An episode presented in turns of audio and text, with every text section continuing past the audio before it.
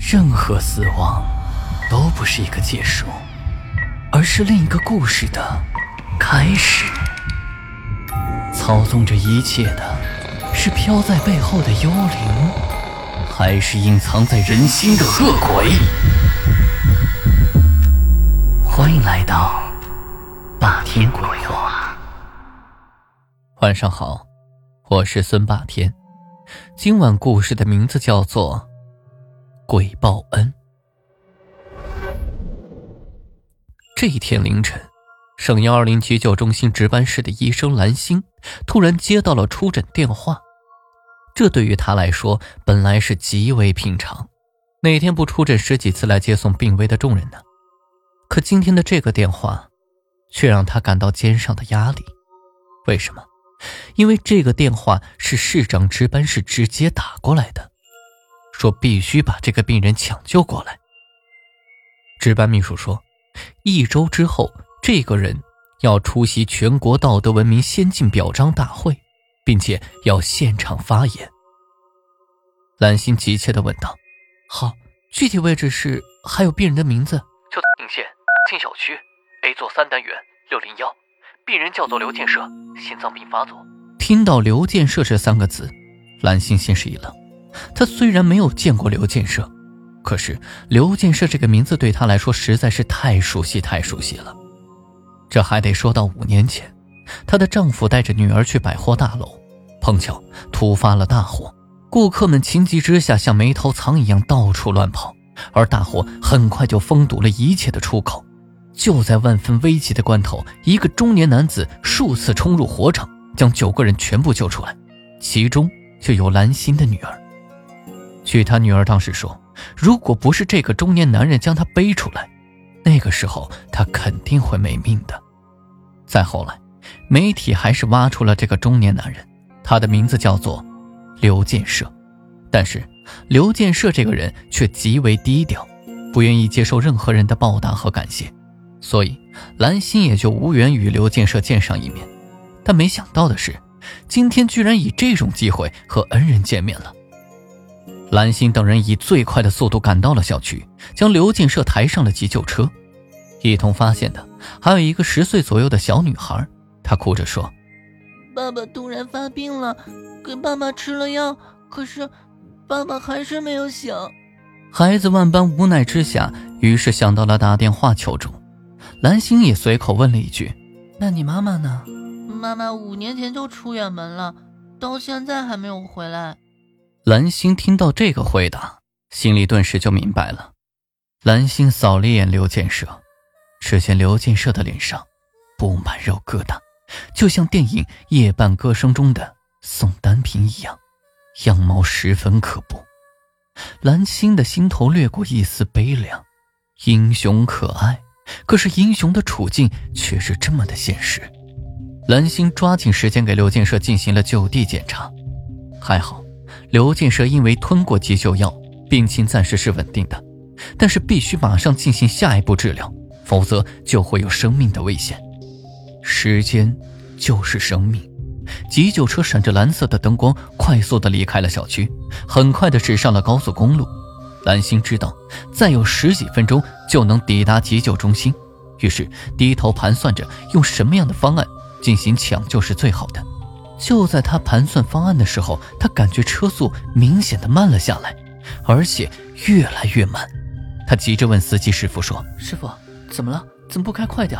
病人还没有脱离危险啊！”“哎呀，我也想快呀，可是你看这快得了吗？”说着，蓝星抬头一看，不知道什么时候，高速公路上已经起了浓浓的大雾，这滚滚的浓雾就像飘舞的棉絮，一团一团的在公路上滚动着。虽然急救车开着大灯和防雾灯，可是此时就像是茫茫宇宙中一只萤火虫的亮度。司机瞪着眼睛，急得汗水顺着脖子直往下流，可是汽车仍像瞎子一样，一步一步的慢慢的挪着，这速度还没有步行快。蓝心是心急如焚，难道自己女儿的救命恩人就眼睁睁的在自己手上失去了生命吗？蓝心的心里非常着急。她猛地站起来，冲到司机的后面，迫切地说：“司机师傅，你快想办法呀！我能让汽车插上翅膀吗？我要是开快点，你们的生命怎么办？这一车人的生命怎么办？蓝心急得给急救中心打电话，希望立即增援。可是急救中心的主任说：“我们这儿遇上大雾了，我们也出不去啊。”挂上电话之后，蓝心又给刘建设做了检查，情况不是很好，不能再耽误了，否则真的就回天无术了。急救车慢的就像只蜗牛一样，在高速公路上慢慢的探索前行。全车人除了刘建设之外，都是急得不行。突然，前面的路上模模糊糊有个人影，司机以为自己眼花了，揉了揉眼睛，确实是个人。他一个急刹车停住，探出脑袋就直接骂道：“你疯了！这么大的雾还跑到高速公路上！”拦车的是个年轻的姑娘，也就二十五六，她穿着一身藕色的衣服。她对司机笑笑说：“司机大哥，我有点急事儿，搭个车嘛。”“不行。”我这又不是公交车，可是这个姑娘就堵在急救车前不走，弄得急救车也动不了。蓝心见状就说：“算了，别跟她纠缠了，就让她上来吧。一只羊也是放，一群羊也是放。”那姑娘就上了车，她是对兰心一个劲儿的感谢。车继续前行，仍然像蜗牛一样。可这姑娘却火了，她说道：“喂，你们怎么开这么慢？我还有急事儿呢。”就你们这个速度，什么时候能开到省城里啊？司机一听更来气了：“你有能耐，你来开啊！”姑娘一听，就立即让司机离开驾驶座，说让他来开。司机又说：“别开玩笑了，我二十年驾龄都不敢开快，你以为你是谁啊？”而姑娘笑笑说道：“我是驾校教练，专门跑这条路，我对这条路可熟悉了。你让我试试看吧，不行的话再换你。”司机仍是不肯。可是蓝心却动了心，可能是有些病急乱投医吧。他对司机说道：“师傅，要不你就让他试试吧，没准能行呢。”我说蓝医生，你也不想想，就光凭他一张嘴，你见过他开车吗？蓝心平时从来都是文文静静的，从来不与人吵嘴，可此时的他大概是心急如焚，火气俱生，竟然开口和司机吵起来。你不让他开，你怎么知道他不行呢？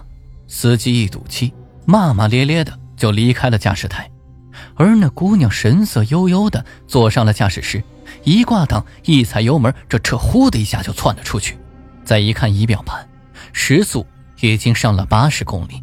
再往窗外看，这姑娘仿佛不是在开车，而是在开飞机，驾驶着飞机穿云破雾。这下子，全车的人都愣了，你看看我，我看看你，都不敢相信这竟然是真的。也应了一句老话：“山外有山，人后有人。”可就是没想到，在这么复杂的路况下，竟然有如此能人。蓝心是又惊又喜，喜的是照这样开，一会儿就能到省城；而惊的是，这样做也太冒险了。要是再出个车祸，那可真是吃不了兜着走。再看那姑娘，就像镇定的指挥员一样。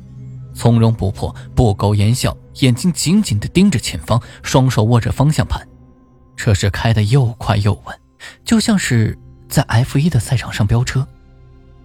各个路口匝道都看不到路牌，而这个姑娘却了如指掌，避让行车更是不在话下，就像是长了一双能看破大雾的透视眼一样。十几分钟之后，急救车就开进了省急救中心。医生和护士们早就在此等候多时了，急忙将刘建设抬下车，送进手术室进行抢救。蓝心没忘记谢谢那个在关键时刻帮了他们一把的姑娘，而那个姑娘却不好意思的笑了笑，说：“嗨，没事儿，谁见了也会这样做的。”蓝心就问姑娘叫什么，那姑娘寻思了一会儿，说道：“我我叫李小月。”因为送医及时。刘建设是被抢救过来了。主持手术的医生说：“幸亏送的及时啊，要是再晚五分钟，那就真来不及了。”在蓝心心头的那块大石头是放下来了，他就说起了在高速公路上遇到的事儿。是啊，还真得感谢那个姑娘，要不是她，我们就回天无术了。这个刘建设真是福大命大呀！这事儿也太巧了。哎，这姑娘是哪儿的？她叫什么？我们也不知道是哪儿的。她说她好像叫李小月。蓝心回答道。那医生听到这名字，大吃一惊：“啥？李小月？怎么了？这有什么好奇怪的吗？”“不可能啊！”那医生开始自言自语：“去年这个时候，我接过一个车祸病人，也叫李小月。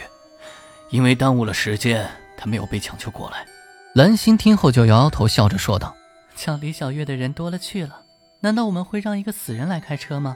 笑话。”而主持医生愣了愣，点点头，又摇摇头。刚才那个病人叫什么来着？刘刘建设，对，刘建设。医生听后一拍脑袋就说道：“哎呀，这就对上了！我想起来了，去年就是这个叫刘建设的男人把李小月背到咱们中心的。当时他一脸的肉疙瘩，把咱们好几个医生护士吓得够呛。他放下那姑娘，就大汗淋漓地说。”他在公路边上发现了一个被撞伤的人，就直接给背过来了。我记得很清楚，当时那姑娘穿了一件藕色的衣服，流的血啊，那把衣服都染蓝心一听，顿时傻了。难道刚才他们遇到的真的是一个死去的人吗？他唏嘘不已，众人也是连连感叹。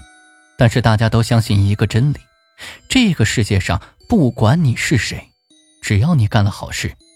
鬼神也相助。今天的故事就讲到这里，记得点亮右下角的小红心来支持霸天。更多灵异、惊悚、悬疑、民间故事，请锁定霸天鬼话。午夜论奇案，民间言怪谈。我是孙霸天，我们下期见。